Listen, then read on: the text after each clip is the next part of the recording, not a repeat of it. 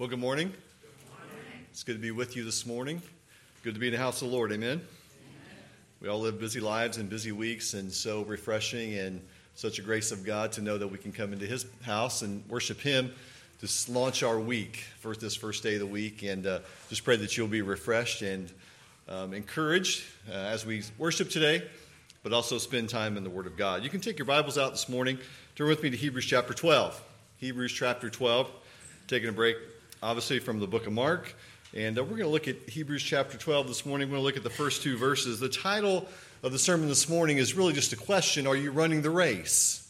Are you running the race? Guests, if you're here today, we're so glad that you're here. It's always a joy for us to have guests in our midst, and we hope that you'll uh, feel blessed this morning to be in the house of the Lord with us and worshiping with the saints. If you don't have a Bible, I think there's Bibles there in the pews you can take out and uh, turn with us to Hebrews chapter 12 this morning as we study the Word of God. Hebrews chapter 12, let's read it together this morning, these first two verses, maybe the first three for a little more context, and then pray for our time in the Word of God.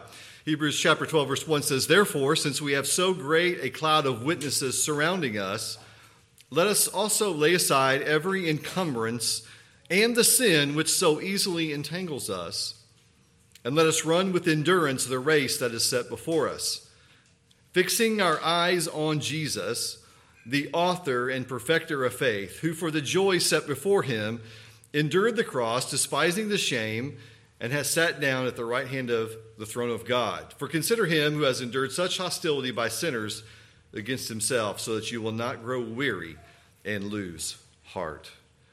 Bow your heads and hearts with me in a word of prayer this morning. Father, we commit this time to you in the Word of God that you would use it to sanctify us and to strengthen our hearts and our lives as we run this race of the Christian life to your honor and to your glory. Father, I pray that you would bring clarity, pray that you would illuminate our hearts, pray that you would convict of sin, pray that you would uh, strengthen through encouragement. All of these things where needed, Father, in the life of your people. Lord, knowing each of us are on different paths of sanctification and our walk with Christ. So I pray this message would uh, meet each of us where we need to be met, challenge, restore, heal, convict. We pray that you would do your mighty work through the Word of God this morning. In Jesus' name we pray. Amen. Well, in 1924, Eric Liddell burst onto the scene as an Olympic champion. While born of Scottish descent, Eric's actual birthplace was in China. His parents were missionaries in northern China, having been sent out by the London Missionary Society. At age six, Eric and his brother Robert would be enrolled in Eltham College, a boarding school for missionary kids in Mottingham, England. And during his time at boarding school, Eric's athletic ability and Christian walk were being shaped and developed. And you may have read the book about Eric's life, you may have watched the movie about this man known as Eric Liddell. While he was at college, his humility, his integrity, or at school rather, his humility, his integrity, and leadership, along with his athletic talents, earned him the captain of the cricket and the rugby teams at the age of 15. Later in 1921, Eric and his brother Robert would be enrolled in college and they would study at the University of Edinburgh in England. Sports would continue to play a, a large role in Eric's life, primarily because of what we know to be his speed. At Edinburgh, Eric not only played rugby, he also began competing on the track. And in 1922, his speed in the 100 and the 220 races were unmatched at Edinburgh. In that same year, he beat Britain's champ, Harry Edward. In 1923, at a Triple A Invitational, Eric won both the 100 and the 220, setting a record in Britain for the 100 at 9.75 seconds, which stood for some 34 years. Eric was now headed for the 1924 Olympics, a Scot who would run for England known as the Flying Scotsman.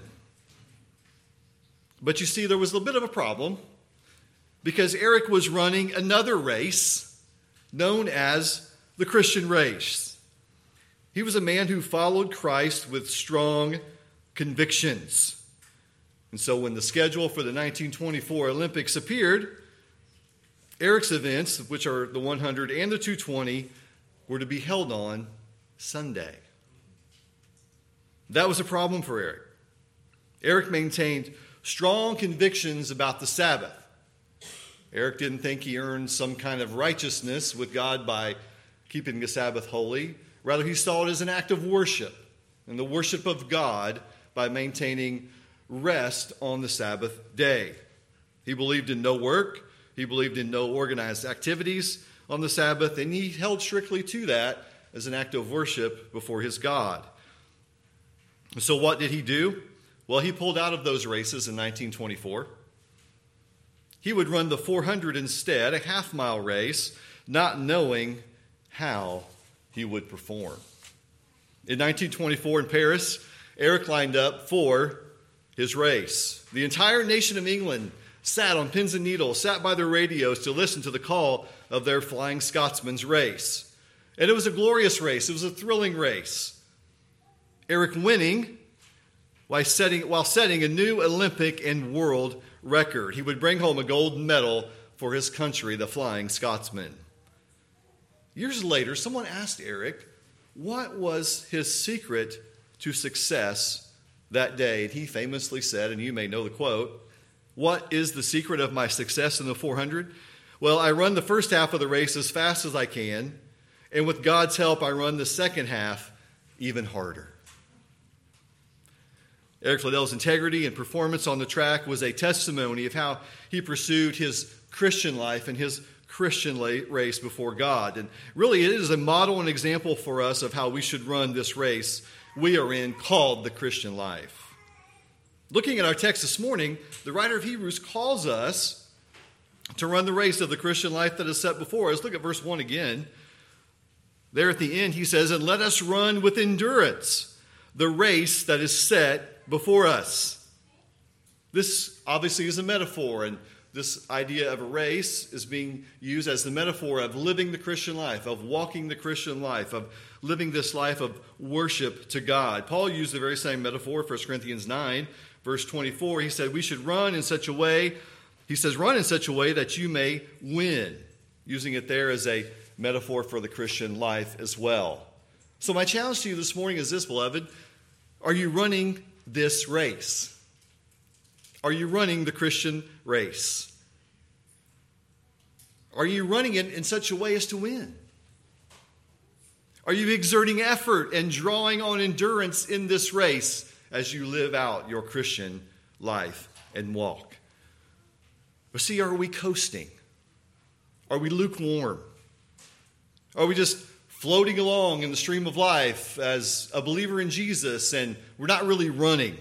We're not really exerting we're not really trying to live this life to the glory of Christ as we should.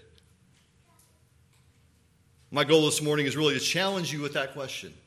Are you running the race of the Christian life? But I want to give you some action steps to, to measure whether you're running or not and to help you actually run harder than maybe you're running now. We're going to see four action steps to engage in the race. And let these steps be a mirror that we look into and gaze into to see if we're really running this race called the Christian life. Four action steps to engage in the race. That's our outline this morning. Four action steps to engage in the race, letting those steps be a guide and a mirror to determine whether or not we're actually running the Christian race. Now, before we get into those steps, let's give ourselves a little bit of context here. We're picking this up in the 12th chapter of Hebrews. A lot has been said. Not going to spend a lot of time here, but let's look at the context a little bit. We know Hebrews is a powerful letter in the New Testament. It is a it's it is written primarily to Jewish Christians, although we know there's Gentiles in the mix as well, and we know there's unbelievers who this writer was uh, writing to as well. In the first 11 chapters, the writer exalts Christ as superior over all. That is the ultimate point of the first 11 chapters. He is the only begotten Son of God. He is higher than the angels. He is the one who has provided a more excellent way of salvation. He has, he has completed it perfectly. He is the one that we are to trust in for our salvation and to worship in our lives. We are not to be adding something else to Christ. I love the, the writer of Colossians has the same argument in his letter. The, the, the temptation there was to have Christ plus something else, right? Christ plus the law, Christ plus asceticism. Christ plus worship of angels. And all the false teachers want to bring in a message into the church and saying Christ is not enough, you have to add this to your Christian walk. You have to add this to your Christian walk. The writer of Hebrews is doing the very same thing in his letter. He's saying, No, the exalted Christ is sufficient. And they were to rest and trust in him and run their Christian lives by faith in Christ alone. That really is the context of the first 11 chapters. And since their faith was grounded in Christ, he was their means and promise to eternal life. The writer does a couple of things in these first 11 chapters as well. He warns and exhorts. Hebrews chapter 2, verse 3, he says there, How will we escape if we neglect so great a salvation? Hebrews 6, verse 1. Therefore, leaving elementary things behind, press on to maturity in Christ. And so they were to be growing in respect to their salvation. But there was a temptation for those in this audience that received this letter to slide back, to slide back to law keeping, to, to walk, and, and possibly to walk away from the faith altogether. We saw this temptation in, the, in our study in Sunday school, uh, first, the chapter, first letter to the Thessalonians. Paul was very concerned about the, that church. Why? Because he was afraid they were being tempted by the tempter to, to fall away from the faith. Now, what was causing that temptation? Well, it was the persecution and suffering that they had endured and were continuing to endure. Turn back one page with me to chapter 10. I want you to see this, chapter 10. In chapter 10, let's pick it up in verse 32. He says, But remember the former days when after being enlightened, that means hearing the gospel and believing, you endured a great conflict of sufferings. And so the writer here says, after you were saved, after you believed Christ, you received a great conflict of sufferings, persecution, difficulties, partly being by being made a public spectacle through reproaches and tribulations, and partly by becoming sharers with those who were so treated. For you showed sympathy to prisoners and accepted joyfully the seizure of your property, knowing that you have for yourselves a better possession and a lasting one. So, what's his point here? His point is they had come to Christ, they had experienced persecution and trials and difficulties, and some of that was still ongoing, and the temptation was to look back and to, to fall back, maybe fall away from the faith altogether, maybe just say, you know what, maybe we'll just add something, a little bit to Christ, and we won't suffer so much. And the writer of Hebrews is saying, no, we add nothing to Christ. He alone is sufficient. And so they had a need, but what was the need? What was the need for them to keep striving, to keep running forward? Look at verse 36. For you have need of what? Endurance. So that when you have done the will of God, you may receive what was promised. They needed endurance to finish the race, they needed endurance to keep on going. They needed endurance to finish the race and receive the promises and blessings of the gospel unto eternal life with our Lord Jesus Christ. And after this call, after this call to endurance, we know in chapter 11, here the writer call, uh, calls on example after example after example, and in the, primarily in the Old Testament, it's known as the Hall of Faith of men and women who had gone before them and who had ran with endurance the race that God had set before them, and they had finished victoriously. And then we come to chapter 12, and what does he call us to do? What does he call the audience to do? What is he calling us to do? He calls us to action.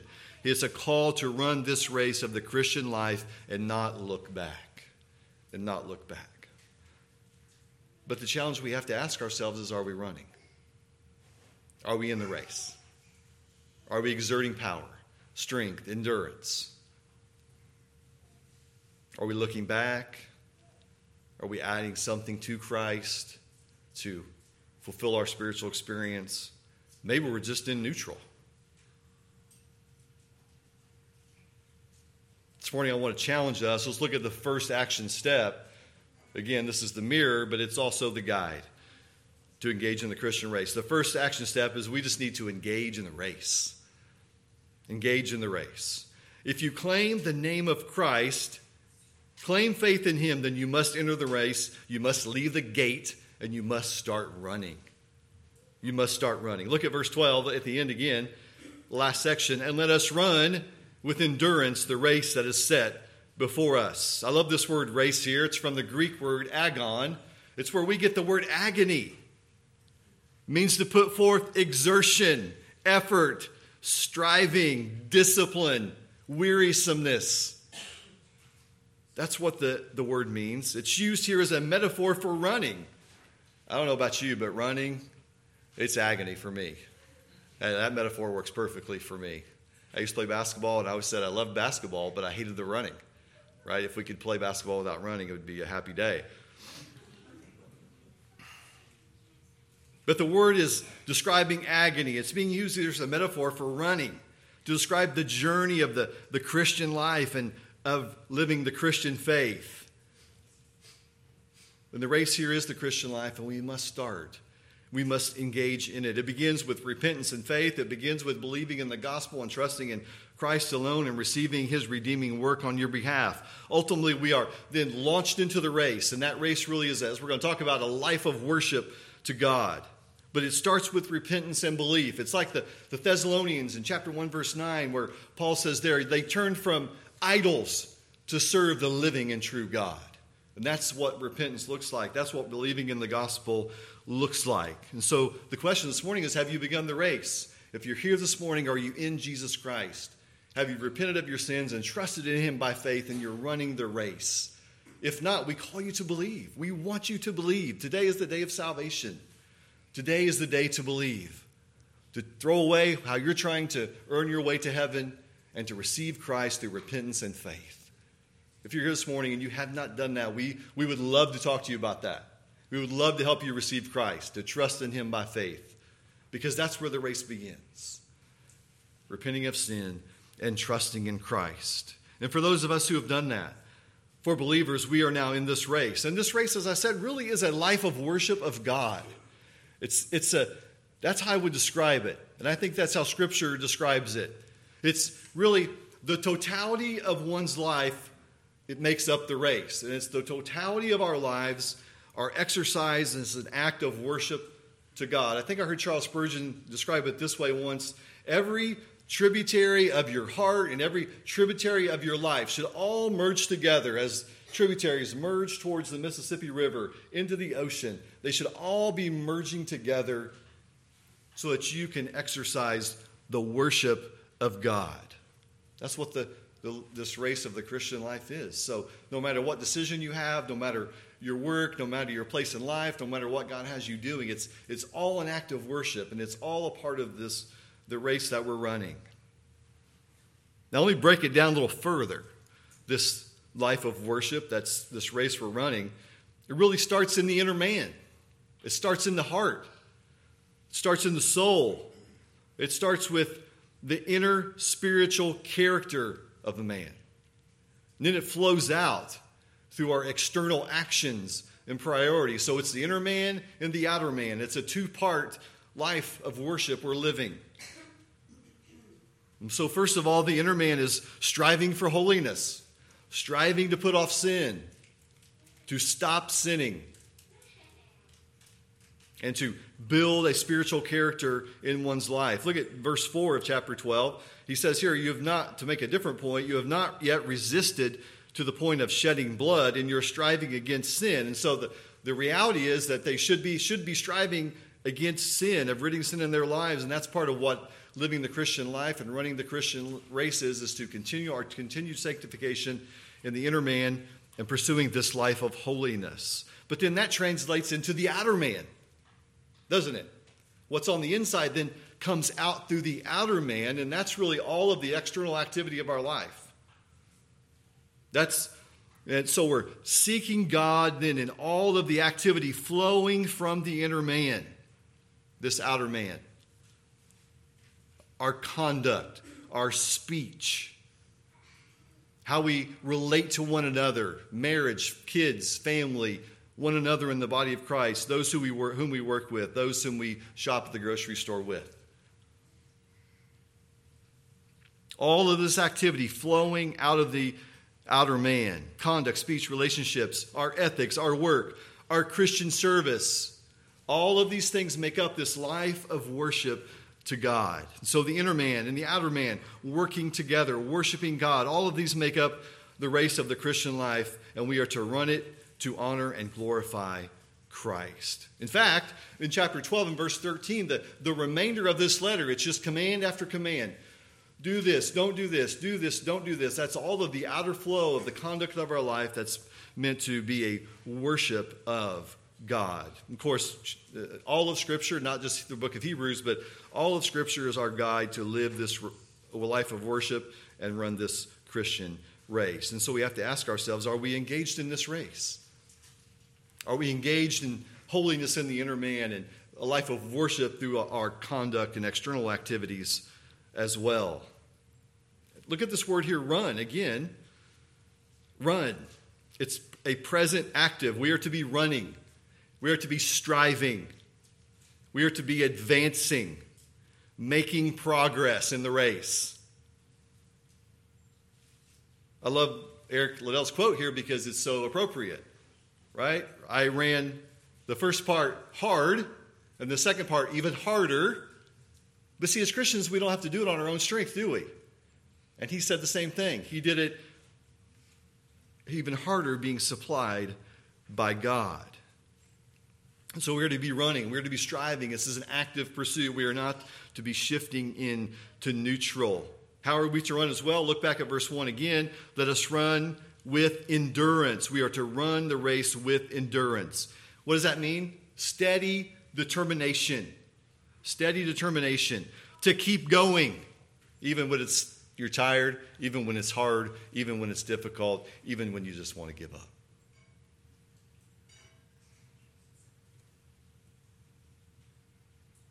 We must keep going. In 1923, Eric Liddell was in a different race in the city of Stoke. And he was running the 440 there and he was knocked over by a runner. He was knocked over by another runner, and he went completely down into the infield. I mean, completely down. He, when, he, when he got up, realized what had happened, he looked at where he was, and he was 20 yards behind every, every runner at that point. 20 yards behind everyone. So, what do you think he did?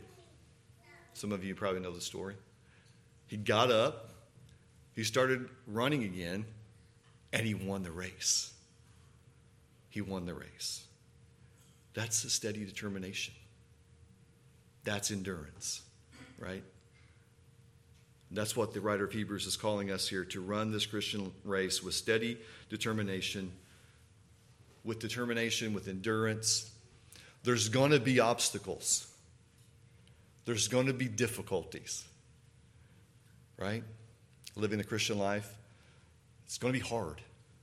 Even in this society we live in right now, which is fairly tolerable of Christianity, I say fairly, quote unquote, but it is. Uh, we still face difficulties, don't we? And the writer knows that. But we need endurance. We need steady determination to keep running in the race. And so is that our attitude as we run the race of the Christian life. And I love this last phrase there in verse 1. We run this race with endurance. Look, that is set before us. That is set before us. You know, this is part of that text where I think, I thought about this yesterday. We as human beings are tempted to look back. We are tempted to, Satan will tempt us to this as Christians, but we are tempted to this as part of our humanity is to look back and be discouraged. Look back at our past, look back at our failures, looking back at what we should have done differently in the past, right? The Christian race, beloved, is a race that's set where? Before us. Before us. Set before us. We're not focused on the past, regrets, failures, temptations, going back to our old ways. That is not our call in this race. I love what Paul says in Philippians 3:13. You're familiar with it. Forgetting what lies where? Behind. I press forward, Paul says. I press forward. And that's what the writer and the author of Hebrews is calling us to. Press forward to the race that is set before us. So I ask you again, are you engaged in the race? That's the first call to action, to be engaged in the race. The second action step is this surround yourself with motivation. Surround yourself with motivation. Beloved, you need motivation and inspiration to run this race. We all do. All athletes need inspiration to look to, to, as an example, a model, to inspire them, to encourage them, to motivate them, so that they may run and win victoriously. Look at verse 12 at the beginning. Therefore, since we have so great a cloud of witnesses surrounding us, now part of that is, is a, a reason or a cause. Since you look at chapter 11 and you see all these great examples, you too should run as well. And you should run like they did, but it also should serve as motivation and inspiration to us. The writer calls us to run while looking to the testimony of others who have gone before us. And how they do that? Well, they point the way, they, they model an example, they model endurance for us. Look at Hebrews 11. Let's just look at one example for time's sake. Uh, verse 23. Hebrews 11, verse 23. By faith, Moses, when he was born, was hidden for three months by his parents because they saw he was a beautiful child and they were not afraid of the king's edict. By faith, Moses, when he had grown up, refused to be called the son of Pharaoh's daughter. Here it begins, right? Here's this Christian race, race that Moses is going to launch on, refused to be called the son of Pharaoh's daughter, choosing rather to endure ill treatment with the people of God than to enjoy the passing pleasures of sin. Considering the repro- reproach of Christ greater riches than the treasures of Egypt for he was looking to the reward. By faith, he left Egypt, not fearing the wrath of the king, for he endured as seeing him, as seeing him who is unseen. What a powerful example. Here's Moses choosing, what does it say? To endure, Ill, excuse me, to endure ill treatment with the people of God than to enjoy the passing pleasures of sin, considering the reproach of Christ greater treasures than the treasures of Egypt, for he was looking to the reward. By faith he left Egypt, not fearing the wrath of the king, for he endured as seeing him, Christ, who was unseen. He's looking towards Christ. He's looking towards Christ. Moses choosing to endure ill treatment rather than the pleasures of sin. What a model, what a testimony, what an inspiration for all of us to run the Christian race in the very same way. As we battle sin and the inner man, we look to Moses as our example. What better example do we follow and be inspired by as we run the race, striving to put off our sin? And we could go on in chapter 11. We won't. But I want to make this other application. I love this in chapter 12, verse 1. Again, we have so great a clip cloud of witnesses surrounding us. And so the idea is, is they, they come alongside, they're surrounding us. Moses can't physically surround us, but his example can. But there's all of these others from church history who can come around us and surround us and motivate and inspire us outside of all of the biblical examples. What better example do we follow than those who have gone before us? And ran the Christian race. And so I asked, what, what books, what biographies, who's motivating you, who's inspiring you to run this Christian life and this Christian race? I was so blessed whenever I left um, seminary and left the church I was serving at, and then to go pastor uh, in Virginia. They gave me a, a pretty pretty sizable gift card to the bookstore that we had there, and I just bought all the biographies I could buy. Like I just spent the whole thing on biographies. That was the funnest thing ever. Um, but what a joy, what a treasure all of those biographies have been to me. Books about men, R.C. Chapman, Luther, Edwards, Spurgeon, Charles Mueller, all serve to inspire us in the race that they ran so that we can run our race motivated by them. I encourage you who are you reading?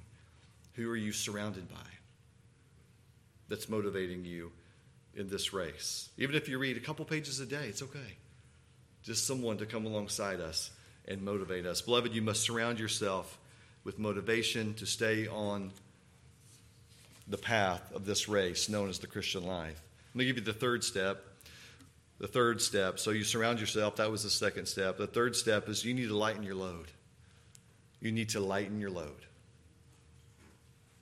That's what the writer's going to call us to here. Beloved, we need to lighten our loads. Look at verse 12 again. Look right in the middle. Let us also what? Lay aside every encumbrance and the sin which so easily entangles us. The writer says here, a runner, a runner must do what to run well? He, he can't be hindered, right? He can't be encumbered. So the writer here's right in the middle of the verse, really even before he says to run, he says what? You need to lighten your load. You need to take off these encumbrances that entangle you and weigh you down. Look at the verb here. It says lay aside. It's the idea of taking off clothing, which works for a runner, right? A runner is not going to put on sweats and sweatshirt and army boots and all those things to run, right? Those would be all be in what? Encumbrances. You want the lightest shoes possible, the lightest weight clothing possible, so that you can run and run well. Encumbrances here means things that are bulky and burdensome and weighty. They're an impediment, not allowing you to run well. Anything that's going to weigh you down. Anything that's going to impede your run. And I think for the book of in the book of Hebrews, as it relates to our spiritual walk, this could be fear. This could be the Old Testament system. This could be returning to the Old Covenant. What could weigh you down more than pursuing faith in Christ and going back to the law? And so we have to lighten our loads and remove these encumbrances. So, what is weighing down your ability to run? Let's think about that for a minute. Not necessarily the sin, because that's coming next. He, he separates the two. Look, lay aside every encumbrance and the sin. So, we're just talking about encumbrances right now. What is weighing down your ability to run? Is it fear of man? Proverb 29 25 calls it a snare and a trap. Is it family ties, the response of your family as you make decisions to follow God by faith? Matthew 10, verse 37. Is it the worries of life? Luke 8 14, Jesus says they choke out your faith. Is it wealth, possessions? Luke 9:59, they weigh us down. We can't run the race and worship God. Is it greed? Luke 12 15. Could be sin that stifles your race. Could be fear, it's general fear, unforgiveness, anger, bitterness, expectations, cynicism. Beloved, what weighs you down and what do you need to remove to lighten your load to run this Christian life in this Christian race? You can ask God to, in prayer, to show you what those encumbrances are. Could be other things that just waste our time. Could be social media, TV, movies, media in general, whatever it is, projects, you, you fill in the blank. We must lay it all aside so that we can run this race in this worship of God. But also, what does he say? We must lay aside what else? Sin. Right? We must lay aside sin. The word here simply just means missing the mark, missing the mark of God for you in your life that the scripture calls you to live by. Look what he says here. And the sin which so easily what? Entangles us, ensnares us, controls us, traps us, holds us tightly, becomes an obstruction to your Christian life and your worship, living your life to worship God in Christ. We're to lay those things aside, beloved. Lay aside the sin. And you know what the sin does then? Weighs us down with what? Guilt. That then also weighs us down. And we must repent of those things and seek to sever ties with them and seek forgiveness for God, and He'll forgive. He's a merciful God. He'll forgive, and not only that, He'll forget.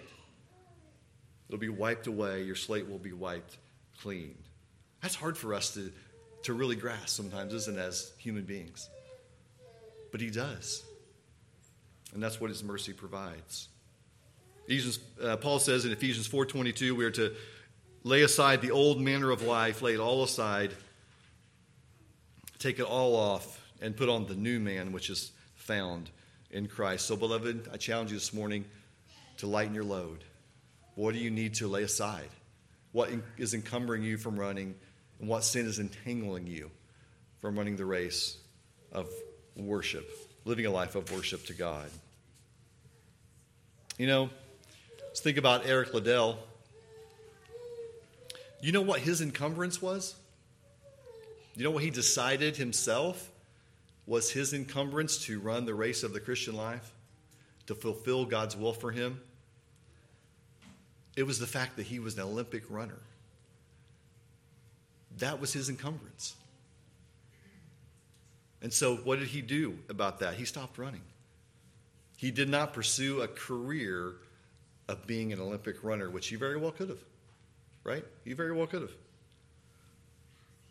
He laid it aside so that he could pursue Christ, and he went to China to be a missionary. That was his race. That's not our race. That may not be your race. That's not my race. But the one thing he decided was his encumbrance was probably the one, the worldly thing that he had that would make him successful and popular and accolades and all these things. He saw it as an encumbrance and he laid it aside. So we need to let him inspire us to lighten our load so that we can worship Christ in our race. Finally, the last action step is this fix your eyes on Christ. How do we do this?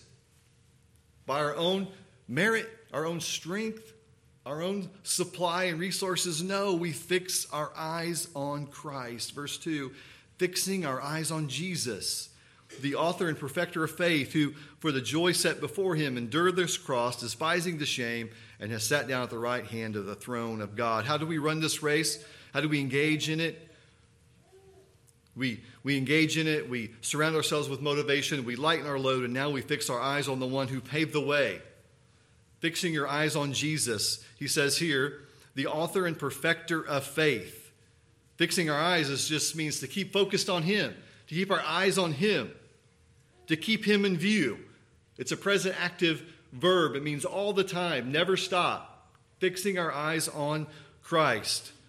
Hebrews 4, verse 15 says, For we do not have a great high priest who cannot sympathize with our weaknesses, but one who has been tempted in all things as we are, yet without sin.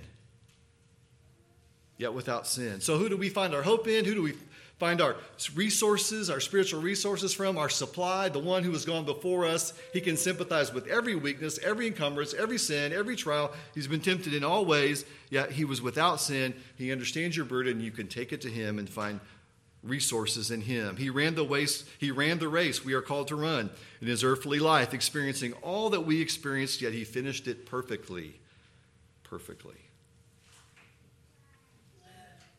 He is the author of this race. He started it, he finished it perfectly, he did it on our behalf, he shows us the way. But not only is he the author, but he's also what? The perfecter. He completed it. He began it and he completed it. Jesus brought his race to a successful conclusion. Therefore, he is the ultimate example to look towards. The ultimate example to look towards. And he ran it victoriously. Why did he do it? Look at verse 2 in the middle. Who for the joy set before him. He did it for the joy set before him. He endured the cross, despising its shame. Why did Jesus run the race? for the joy of worship. His whole life was lived to the glory of the Father, to worship Him. That was the race he ran. That's the race we are called to run to. He fulfilled his will internally and externally to the end, completely and perfectly. And then he endured the cross, despising the shame of the horrible death of the cross to pay the debt of our sin so that we may follow him and live the very life that he did as well. And what was the prize for Jesus? Well, it was the upward call of God. And he has the upward call of God in Christ. Look what he says in verse 2 despising the shame and has sat down at the right hand of the throne of God. It was the upward call of God. He is now in heaven at the right hand of the Father. For you and I, if we fix our eyes on Christ, we will also finish victoriously. We will not be seated at the right hand of the Father, but we will finish also receiving the upward call of Christ. Listen to Paul's words in Philippians 3, verses 13 and 14 again. Forgetting what lies behind, I press on toward the goal for the prize of the upward call of God in Christ Jesus, the presence of God, and worshiping Him. And so we have to ask ourselves this morning are we trying to live the Christian life without focusing our eyes on Christ? That's going to be a difficult race because He is the author, He's the perfecter. He ran it for us. He is the model and the example. He paid the price for our sin. He provided his righteous atoning work to cleanse us from sin. He provided the righteous atoning life to be imputed to our hearts by faith. And then now we go live it out to the glory of the Father. And so we have to ask ourselves in this last action step are we fixing our eyes on Christ, always ongoingly, not letting our eyes off of Him? This morning, I've just tried to give you four action steps to ask the question Are we running the race of the Christian life? It's good to stop and ask this question, to evaluate where we are in the race. Eric Liddell finished his race victoriously. For 18 years, he ran his Christian race, enduring the hardships of missionary service in China. As many of you know, the history of that story, there was, Japan and China were were at war for, for many, many years, and this was during the time Eric was in China. And at one point, he was uh, detained and placed in an internment camp in China. He was separated from his family for a long, long time, and he was ne- never able to get out of that camp. He actually ended up dying of a brain tumor while he was in an internment camp in China. But he ran his race. He ran his race. It seems like a sad ending, doesn't it? Maybe. But you know what? He ran the race God put before him to the glory of Christ. And no matter how he died on earth, he finished well. Amen. And he got the upward call of Christ. Amen. And now he sits with him and worships, worships him forever. The manner of his death is not what lives on, beloved, but the manner of how he ran the race is the legacy. So let's ask ourselves this morning are we running the race of the Christian life? Let's take a minute and bow our heads and hearts in a word of prayer. Father, thank you for this time this morning in your word. Lord, we thank you for these challenging passages where the, the authors and the writers in your will give us a, a deep and intense theology of Jesus, but then they stop and give us the full ramifications that apply to our hearts and our lives now. Lord, I pray that this sermon, this message, this text would be impactful to, to all of us this morning. Help us to evaluate our own race that we're running to live our lives to the glory of Christ, we pray. In Jesus' name, amen.